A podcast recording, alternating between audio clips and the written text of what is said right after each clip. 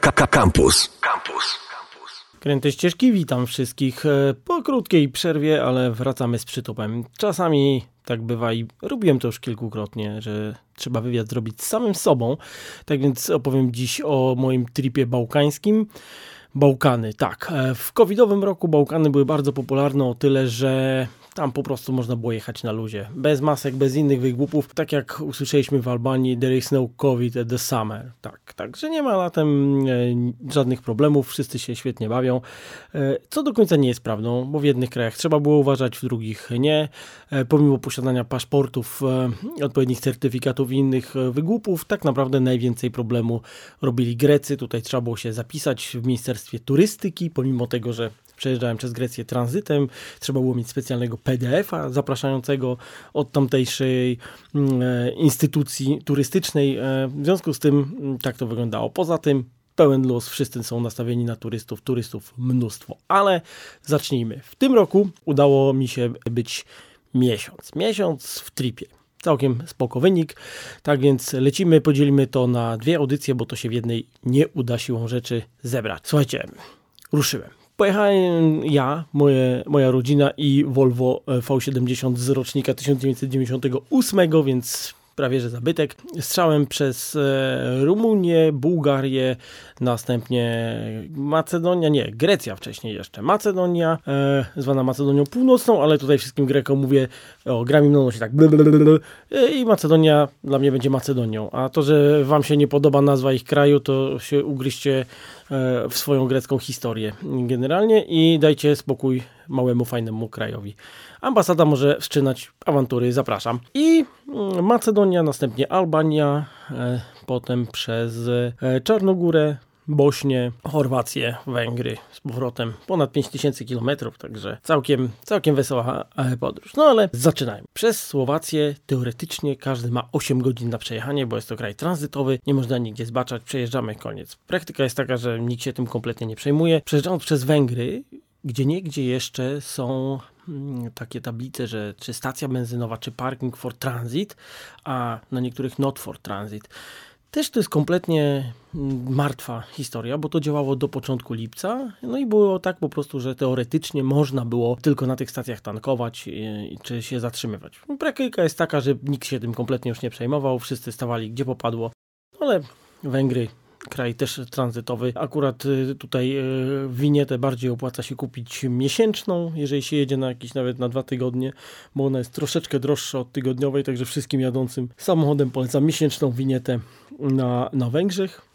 Rumunia piękna Rumunia. Wjeżdżamy od strony Transylwanii do miejscowości Arad, gdzie to, co było bardzo fajne, to są cygańskie domy, takie pałace wiecie, i, do, i do tego wiejski tramwaj. To e, też bardzo ciekawa rzecz. Taki objeżdżający te pałace. Klimat w ogóle abstrakcyjny. Ogólnie Rum w Rumunii jest... E, taki problem, że te miasta, miasta są ohydne tak naprawdę w Rumunii. Bardzo ciężko jest trafić miasto, które by zachęcało, bo jak już się wjedzie, okej, okay, dojedzie się do, do centrum, no to jest spoko, ale z daleka to wygląda strasznie generalnie, więc e, Rumunia, która ma piękną przyrodę i piękne, piękne góry, piękne wszystko, ma niestety ohydne miasta, zindustrializowane, bardzo socjalistyczne w swojej wymowie i omijam je szerokim łukiem, a przynajmniej się staram. Tak więc pierwszy nocleg w Aradzie nad e, dziwnym zalewem, e, który obśmiałem trochę nazywając rumuńskie Malediwy. Miał takie wysepki i leciała cygańska muzyka cały, cały wieczór. Na szczęście z daleka, także niespecjalnie przeszkadzała. I o co chodziło z Rumunią? Nastawiałem się na przejazd drogą Transalpino, tak zwaną. Na pewno wszyscy znają Transfogarską. To jest jedna z najsłynniejszych dróg Rumunii, a także Europy, można powiedzieć. Tylko, że jest bardzo znana i to, i to, to jest ból, tak naprawdę, bo kiedyś była to po prostu droga przez góry. Transfogarska ma to do siebie, że działa od czerwca do października, bo wtedy jest przejezdna, nie ma tam, nie ma tam śniegu, głównie o śnieg chodzi, więc widzicie jak tutaj słońce Karpat Nikola Czałczesko budował tą drogę, miało być super, a wyszło jak zwykle i niestety nie do końca się udało i droga jest nieprzejezdna przez większą część roku. Tym niemniej jest bardzo fajna. No ale że nie można cały rok przejechać, to wszyscy pchają się latem. I tu uwaga, ostrzeżenie, naprawdę, słuchajcie, naprawdę nie pchajcie się tam w weekend. Jak jest weekend, to jedźcie gdzie indziej. Tam i tak jest tłok a w weekend to już jest Armagedon po prostu. Tam jest tak, że za, zawsze się zobaczy niedźwiedzia, no, z tym jak wjeżdżacie transfogarską i wszystko się zwalnia, nagle jest korek, to znaczy, że siedzi na przykład niedźwiedź i drapie się po brzuchu, tak? I można mu zrobić zdjęcie z trzech metrów. Albo bawią się dwa małe niedźwiadki, więc wszyscy stają, klik, klik, pyk, pyk, robimy foty, niemieckie kampery, no tłok, tłok i po prostu tragedia. Coraz bardziej się to wszystko robi komercyjne, coraz większe badziewko, takie turystyczne tam się, tam się wkrada. Tym niemniej jest super, naprawdę poza wakacjami ja, ja wszystkim transfogarską polecam, ale właściwie to nie miało być o tym, bo ja to zrobiłem kiedy indziej. Teraz chodziło o Transalpinę i jesteśmy na Transalpinie. Transalpina to droga, która dopiero niedawno została pokryta asfaltem, a co za tym idzie jest troszeczkę mniej znana od Transfogarskiej i to jest tak naprawdę błąd, bo, bo warto ją przejechać. To jest e, droga 67C, DN67C, dokładnie tak się, tak się nazywa. Nawet na dole można, jak się zaczyna Transfogarska od północy, można sobie koszulkę na stacji benzynowej kupić z oznaczeniem drogi i napisem Transalpina. Nie bardzo rozumiem, dlaczego się nazywa Transalpina, bo nic wspólnego z, z Alpami nie ma. Jest jak najbardziej przez Karpaty i powinna się nazywać Transkarpatia i powiem Wam, że jest, jest niezła. Ma 150 km, dla porównania e, Transfogara ma 90 i przez te 150 nie ma w ogóle ogóle nie ma żadnej stacji benzynowej. Są tylko jakieś sklepy z żarciem, jakieś takie na jakichś zaporach, typu sklepy z pamiątkami, z jedzeniem. Akurat tutaj nie ma problemu. E, no ale powiem wam, że ja dwa dni przejechałem przez tą drogę, no bo było tyle fajnych miejsc, że się zatrzymałem, obejrzałem, porobiliśmy foty, połaziliśmy sobie po jakichś dziwnych łąkach, tu się wykąpaliśmy, tutaj coś, także trochę czasu to zajmuje. I najwyższy, najwyższy punkt tej drogi to jest przełęcz Urdele, która ma 2145 metrów. No czyli konkretnie, już nie ma lasu, już się wyjeżdża wyjeżdża na takie, takie górskie, łyse, łyse szczyty. W, na, w tym największym punkcie, słuchajcie, spotkałem kolegów z Polski na motorach. I oni powiedzieli, że jeżdżą po Rumunii, dojechali do tej drogi i siedzą tu y, już drugi dzień, a posiedzą w sumie trzy dni i walą tą drogę codziennie w jedną i w drugą stronę i jest tak fajnie. I po prostu y, bawią się super. No i faktycznie było to widać, bo e, motocyklistów było bardzo dużo. Generalnie jak to w Rumunii rejestracje z całego świata i szczerze naprawdę można to polecić. A, charakterystyczne co jest dla tej drogi smród hamulców. Na całej trasie śmierdzą hamulce, no bo po prostu są to same serpentyny. Początkowo przez las, bardzo fajnie jedzie się przez gęste rumuńskie lasy. Człowiek myśli, że zaraz właśnie wylezie gdzieś niedźwiedź, akurat myśmy nie widzieli. Kilka jest zapór e, w, w międzyczasie, bo to akurat Rumunia dobrze myśli o swoich wodach, nie to co my spuszczamy wszystko do Bałtyku. Oni, oni e, jednak zbierają wody w tamach i nad jedną z takich tam spałem, kąpałem się, to ciekawe była to ciepła woda, albo był jakiś monastyr, więc tam przyjeżdżali ludzie. To wszystko żyje, tak jak to w Rumunii często jest, że, że wydaje nam się, że nie wiem, gdzieś sobie pojedziemy do lasu, a tam, tam się pasą krowy, jakieś dziwne rzeczy, więc cały czas się uczestniczy, jak się nawet śpi na dziko, to w jakimś życiu wsi i, i to jest całkiem, całkiem dobre. Jeszcze niedawno ta droga w ogóle była przejezdna tylko dla samochodów 4x4 i, i bardziej terenowych motorów, ale jest od niedawna zaasfaltowana i na niektórych forach motocyklowych, no tutaj wszyscy płaczą z tego powodu, ale tak naprawdę jest super. Jedzie się długo, co chwila się zmieniają krajobrazy, to naprawdę widać, bo się jedzie jakby z północy na południe i jakby zmienia się zupełnie, zupełnie krajobraz po drugiej stronie. Robi się już tak bardziej południowo, bardziej sucho i jakbyście właśnie jechali, nie wiem, właśnie czy do Grecji, czy do Rumunii, czy do Bułgarii, to, to warto tak pojechać, żeby, żeby sobie tą, tą Transalpinę przejechać, bo, bo jest po prostu fajna. I tak to wygląda. Potem się zjeżdża akurat po, po drugiej stronie taka Rumunia nizinna, więc to jest takie nierumuńskie to jest w sumie, bo, bo Rumunia to się kojarzy z górami. No i po drodze przez parę miast się przejeżdża, ale naprawdę odpuśćcie miasta rumuńskie, jedźcie, jedźcie w góry jedźcie tam, gdzie jest przyroda, tam jest fajnie. I e, przekraczaliśmy następnie granicę jadąc do Bułgarii. Tu chciałem być cwany i przejechać tam, gdzie jest most, bo przecież nie chcę jechać przejściem promowym, stać w kolejce, płacić za prom i tak dalej. No ale co się okazało na granicy bułgarskiej? No, że jest taksa za przejazd mostem. No więc całe moje polskie cwaniactwo wzięło w łeb i musiałem zapłacić 6 euro za przejechanie mostem.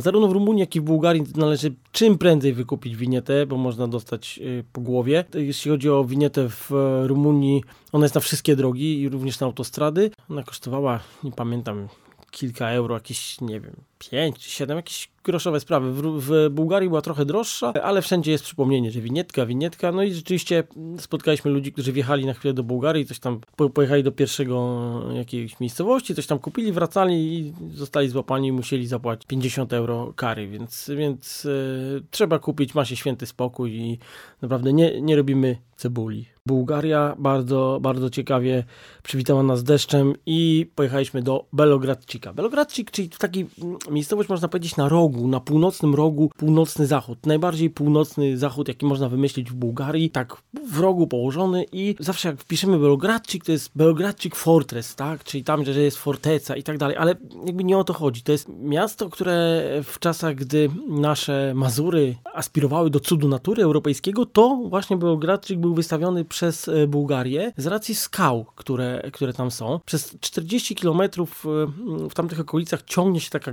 grzęda skał, które wyglądają mniej więcej takie, trochę jak zawatara, takie skały grzyby, takie ostańce skalne i na przykład w mieście one są wszędzie. E, miasto jest tak położone, żeby jest wtopione w te skały, jest tam jakiś amfiteatr z jednej strony zrobiony, one są w nocy oświetlane, ale mm, warto pójść na ten zamek, bo ten zamek to nam wyjdzie zawsze generalnie, bo zawsze było Gradczyk Fortress, coś tam. Wejście kosztuje, parking kosztuje, ale naprawdę z zamku jest taki widok, że to jest petarda. Słuchajcie, e, widać cały właśnie ten Beogradczyk, jak on jest wklejony w skały. Skały są czerwone, takie ciemno-czerwone, domy jasne, więc to, to, to wszystko ładnie, ładnie ze sobą gra. Nad Beogradczykiem jest też e, wieża telewizyjna, myśmy tam akurat nie pojechali, ale znajomi e, poznani tam Polacy mówili, żeby właśnie, właśnie tam sobie pojechać. W okolicy Beogradczyka dość łatwo znaleźć miejsca, miejsca do, do biwakowania, bo oczywiście wszystko na, na dziko i z namiotem, bo to jest na, najfajniejsze, co człowieka może spotkać znajduje się fajne miejsce i się tam śpi po prostu. No i jako, że byłem kilka dni w drodze, stwierdziłem, e, że się, że się pójdę umyć do potoku, słuchajcie, włażę w taki las i nagle jakieś błyski, coś błyskają i nie wiem, czy jakieś od tego jechania samochodem coś mi się porobiło w głowie i widzę jakieś błyski, a to słuchajcie, świetliki, ale takich całych bandach e, latającej, nie tak jak u nas, że świecą się na zielono, tylko takie stroboskopowe po prostu, co chwila tu błysnął, tam błysnął. Ja myślałem, że naprawdę już przesadziłem i zmęczyłem się za bardzo z kierowaniem, ale to były świetliki, bardzo, bardzo miłe zwierzątka. Tam też e, można poszukać jaskiń. Część jaskiń jest ogólnodostępna, one są, są właśnie w tych, w, tych, w tych górach, to są takie, ja mam wrażenie, że po prostu to są tak jakby środki gór, góry się zerodowały i zniknęły i pozostały takie ostańce sterczące we wszystkich stronach. Najsłynniejsza tam jaskinia to jest jaskinia Magura, e, która e, po pierwsze ma bardzo dużo nietoperzy, jest w ogóle świetna, jest rezerwatem. Oprócz tego są tam ślady, ślady ludzi i e, kilka rysunków naskalnych. Myśmy tam oczywiście sobie pojechali radośnie, przyjeżdżamy, godzina 16, post-apo, po prostu post-apokalipsa, jakiś jest parking, na parkingu nikogo, tam jakiś budynek z powybijanymi szybami, który pewnie był bileterią za czasów jedynie słusznych. Wygląda to wszystko tragicznie. No idziemy, okazuje się, że no, na czwartej to wszyscy poszli do domu, w ogóle nie ma, nie ma jaskini, przyjdźcie kiedy indziej właśnie. Nawet nikogo tam nie było, nie było kogo zapytać, więc uważajcie, pamiętajcie, że to jest po pierwsze południe, po drugie socjalizm. Tamtąd e, pojechaliśmy e, przez Sofię, gdzie mieliśmy krótki interes, zakupiliśmy deskę SUP do pływania e, dalej i pojechaliśmy do miejscowości Rupite. Jedziemy w stronę Grecji i dojechaliśmy do miejscowości Rupite, która znana jest z gorących źródeł, gdzie można się kąpać. Źródła są naprawdę bardzo gorące. E, do tego stopnia, że w niektórych jest napisane, że tutaj się nie kąpać, ale włożenie tam palca od razu nam e, uświadomi, że to był głupi pomysł, żeby się tam kąpać, ale to jest najważniejsze dla Bułgarów. Tam jest miejsce, gdzie żyła, mieszkała, przyjmowała swoich interesantów Baba Wanga jeżeli nie wiecie kto to jest, to słynna prorokini, czy też kobieta, która przepowiadała przyszłość. Nie wiem jak to, jak to nazwać. Tak, no. W każdym razie zawsze jak się e, pojawia jakaś historia z teoriami spiskowymi, to wypływa Baba Wanga, która już przecież to przepowiedziała dawno temu i tak dalej. No prawda jest taka, że ona pomagała ludziom, na przykład męża swojego, którego poznała w ten sposób, że wskazała morderców jego brat, a była niewidoma, także tak to, tak to wszystko wyglądało. Ona tutaj dostała od rządu bułgarskiego pod Petriczem Właśnie to jest taka większa miejscowość, tej miejscowości Rupite, miejsce do, do przyjmowania. Tam też jest pochowana, no i tam przychodzą tłumy Bułgarów. No nic dziwnego, bo jest najbardziej znaną Bułgarką chyba na świecie. Pomimo tego, że urodziła się w Macedonii, w Strumicy, ale akurat y, Bułgaria uważa Macedonię za zbuntowaną prowincję, więc e, tak to wygląda. No i słuchajcie, tam co się, co się okazało w tych źródłach, było tak, że jakby wywala jedno źródło, bardzo gorące, ja sobie w nim na przykład ugotowałem jajka na twardo. No, ono tak się ro rozcieka takim ciekiem po różnych źródłach, no i one są o różnym stopniu ciepła, czy też gorąca, tak? E, pływają tam rybki gupiki, nie wiem, czy ktoś się tam wypuścił, czy nie, bo kawałek dalej znalazłem żółwia czerwonolicego, to nawet dwa, po czym się okazało, że w stawie przy tej bawie Wandze to pływa tych żółwi z 50 i to żółtolitych, czerwonolitych, same inwazyjne gatunki, no plus te, co i u nas są błotne, też tam się trafiały. No i koło tych wspomnianych gorących źródeł można było się normalnie rozbijać, tam nikt z tym nie miał problemu, przyjeżdżały jakieś kampery. Spędziliśmy tam w sumie dwa dni, pojechaliśmy jeszcze do miejscowości Melnik. Miejscowość znana jest w Polsce głównie z tego, że jest to region winiarski, ale tam są też takie bardzo ładne góry, które się nazywają Melnickie Piramidy. No i one są takie, takie właśnie piramidalnie ułożone. Bardzo fajna erozja się robi, czasami jakiś taki kamień, zostanie jakiś taki grzyb się ułoży, także do polecenia.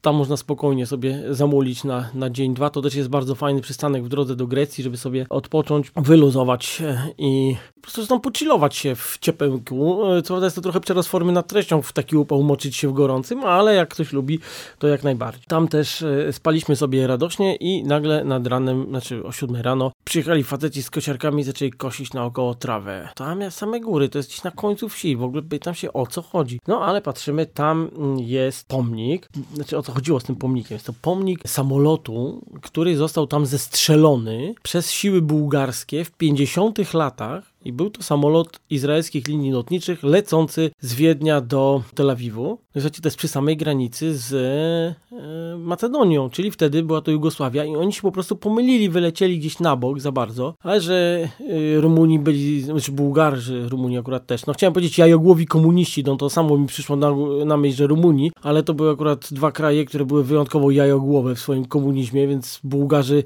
stwierdzili, że w takim razie jak wyleciał jakiś samolot, no to po, oczywiście go zestrzelą, no to będą się tutaj zabawiać z nim. No i go zestrzelili, tak? I, i zginęło kilkadziesiąt osób, więc tam był pomnik, no i akurat była rocznica, więc spaliśmy sobie w namiocie, a wokół nas jeździli faceci z kosiarkami, także musieliśmy się niestety stamtąd ekspresowo wynieść i uciekliśmy do, do Grecji. Tak też e, się złożyło, że słuchajcie, do Grecji trzeba było wysłać do Ministerstwa Turystyki zgłoszenie, gdzie się e, jedzie. To jest czysta formalność. Nawet nam w ogóle nie sprawdzili paszportów na greckiej granicy, tylko sprawdzili to. Z Grecją jesteśmy w Schengen, mimo że Grecja nie, nie graniczy z żadnym szengeńskim krajem, ale my jesteśmy w Schengen, więc nawet nie zajrzeli do paszportów. Poprosili tylko, czy macie PDF-a? Mamy, pokażcie kod QR, proszę bardzo. Zapraszamy do Grecji, proszę. I tak wjechaliśmy. I mm, żeby jak najwięcej krajów e, pyknąć w czasie tej wycieczki, przejechaliśmy do Grecji. Grecji tak naprawdę chcieliśmy jechać przez północną Grecję, e, żeby było, że byliśmy w Grecji i e, przy okazji zobaczyć jezioro Kerkini, które jest parkiem narodowym. No i powiem wam, że trochę przerosło moje najśmielsze oczekiwania, to co, to co tam widziałem. Otóż jest to jezioro, które przy brzegach jest jakby rośnie tam trawa i chodzą ptaki brodzące, których widziałem chyba najwięcej w życiu. Były ich ich dużej ilości i każdy inny. Tutaj były takie akurat czaple, jak u nas, tak, siwa i, i biała, ale ich była taka ilość, że się przestawało na to zwracać uwagi. Były takie jakieś miniaturki czapli, ja się na tym kompletnie nie znam, ale chodzi o to, że ilość tych ptaków tam była naprawdę powalająca. Po czym jakieś krowy gdzieś zobaczyłem brodzące, takie dziwne. Specjalnie się tym nie przejąłem i jeździliśmy dalej, tam podjeżdżaliśmy sobie w różne miejsca, gdzie można podjechać do tego e, jeziora. Nad jednym facet zaproponował nam boat trip, no ale akurat yy, trzy osoby były nas tylko, więc to by drogo wyszło, ale to generalnie kosztowało 40 euro i można było zabrać do 8 osób. No to wtedy to się umówmy, to naprawdę wychodzą groszowe, groszowe sprawy i, i szczerze to polecam. Facet nazywał się Vasilis, był na, na takim, siedział sobie na parkingu. No i z racji tego, że często przyjeżdżali do niego Polacy, to umiał na przykład powiedzieć czapla siwa albo pelikan, a właśnie pelikanów to było całe mnóstwo, także też e, ciekawa historia. Te pelikany to tam tak jak będzie. Myślałem, że to będzie wielkie halo zobaczyć pelikany, ale okazało się, że ich jest tam całe mnóstwo. I, i rzeczywiście ten boat trip po Krkini jak najbardziej polecam. Jakby się ktoś, ktoś tam trafił na trafił w tamte okolice, to zarezerwujcie sobie tak czas, żeby, żeby się przepłynąć łódką. No i słuchajcie, jadąc dalej, szukaliśmy knajpy. No jak to Grecja w czasie, kiedy się chce zjeść, oczywiście wszyscy mają zamknięte, więc po prostu idź sobie do domu turysto biedny. Ale w końcu znaleźliśmy jedną otwartą knajpę i okazało się, że te wspomniane krowy, które widzieliśmy, to są tak zwane water buffalo, czyli e, wodne bawoły. No i tam sobie można zjeść nie wiem, z tego wodnego bawoła akurat jakiś kawałek mięcha, to spróbowaliśmy, no mięcho jak mięcho, prawda, satysfakcja gwarantowana, knajpa fajnie położona nad takim mm, bajorkiem i Nagle z tego patrzę, tam żółwie łażą, pływają. To, to takie właśnie te, te e, podobne do tych, co są u nas, e, żółwi błotnych. I przypłynęła nutria. No i kelnerka rzuciła tej nutrii kawałek chleba. Nutria tak usiadła jak, jak wiewiórka trochę i tak jadła ten, ten chleb. I nagle przypłynęły żółwie i zaczęły jej wyjadać z rąk, wygryzać. Okazało się, że o ten chleb była tutaj niezła, niezła wojna. No i wspomniany wcześniej Wasilis powiedział nam, jak, jak mamy jechać. Powiedział, żeby jechać tak, żeby nie, nie jechać główną drogą, tylko objechać e, kawałek bokiem cały całość, bo stamtąd tak naprawdę jechaliśmy do Macedonii. Tu jest drugie jezioro, do Iranii i ono jest podzielone na pół pomiędzy Grecję i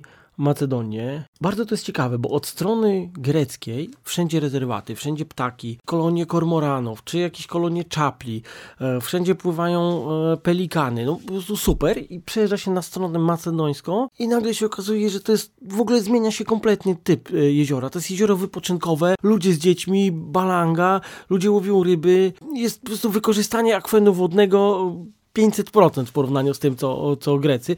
No ale pamiętajmy, że Macedonia nie ma, nie ma dostępu do morza, więc oni nad każde, nad każde takie, nad każdy akwen po prostu pędzą w podskokach. No i widać, że to jezioro żyje, bo na przykład faceci, którzy wypływali łowić ryby, było widać, że chyba jeden dość dobrze zanęcił, bo siedziały obok niego pelikany i co, co chwilę jakąś rybę wyciągały, on je tam walił wędką po głowie, ale one się niezbyt przejmowały tym wszystkim i wyjadały mu ryby, więc facet chyba przestrzelił, no po prostu za, za dobra zanęta, nie, nie powinien tego robić. Tutaj przestrzegam wszystkich, bo będąc pewien, że mam zasięg grecki, włączyłem na chwilę e, dane w telefonie i dosłownie po 10 sekundach y, wrzuciło mi, miałem 30 zł na, jakby na, następną, na następny miesiąc, żeby mi się samo odnowiło. W 5 sekundach mi powiedziało, że mam poniżej złotówki i właśnie te dane za chwilę przerwą i już nie będą mi transmitować. Okazało się, że niestety złapał się zasięg z Macedonii, Ostrzegam, no każdy musi przez to przejść, także uważajmy, szczególnie przy granicy ukraińskiej, białoruskiej, jeśli się u nas jeździ, to należy to czym prędzej odłączyć, bo można po prostu zapłacić.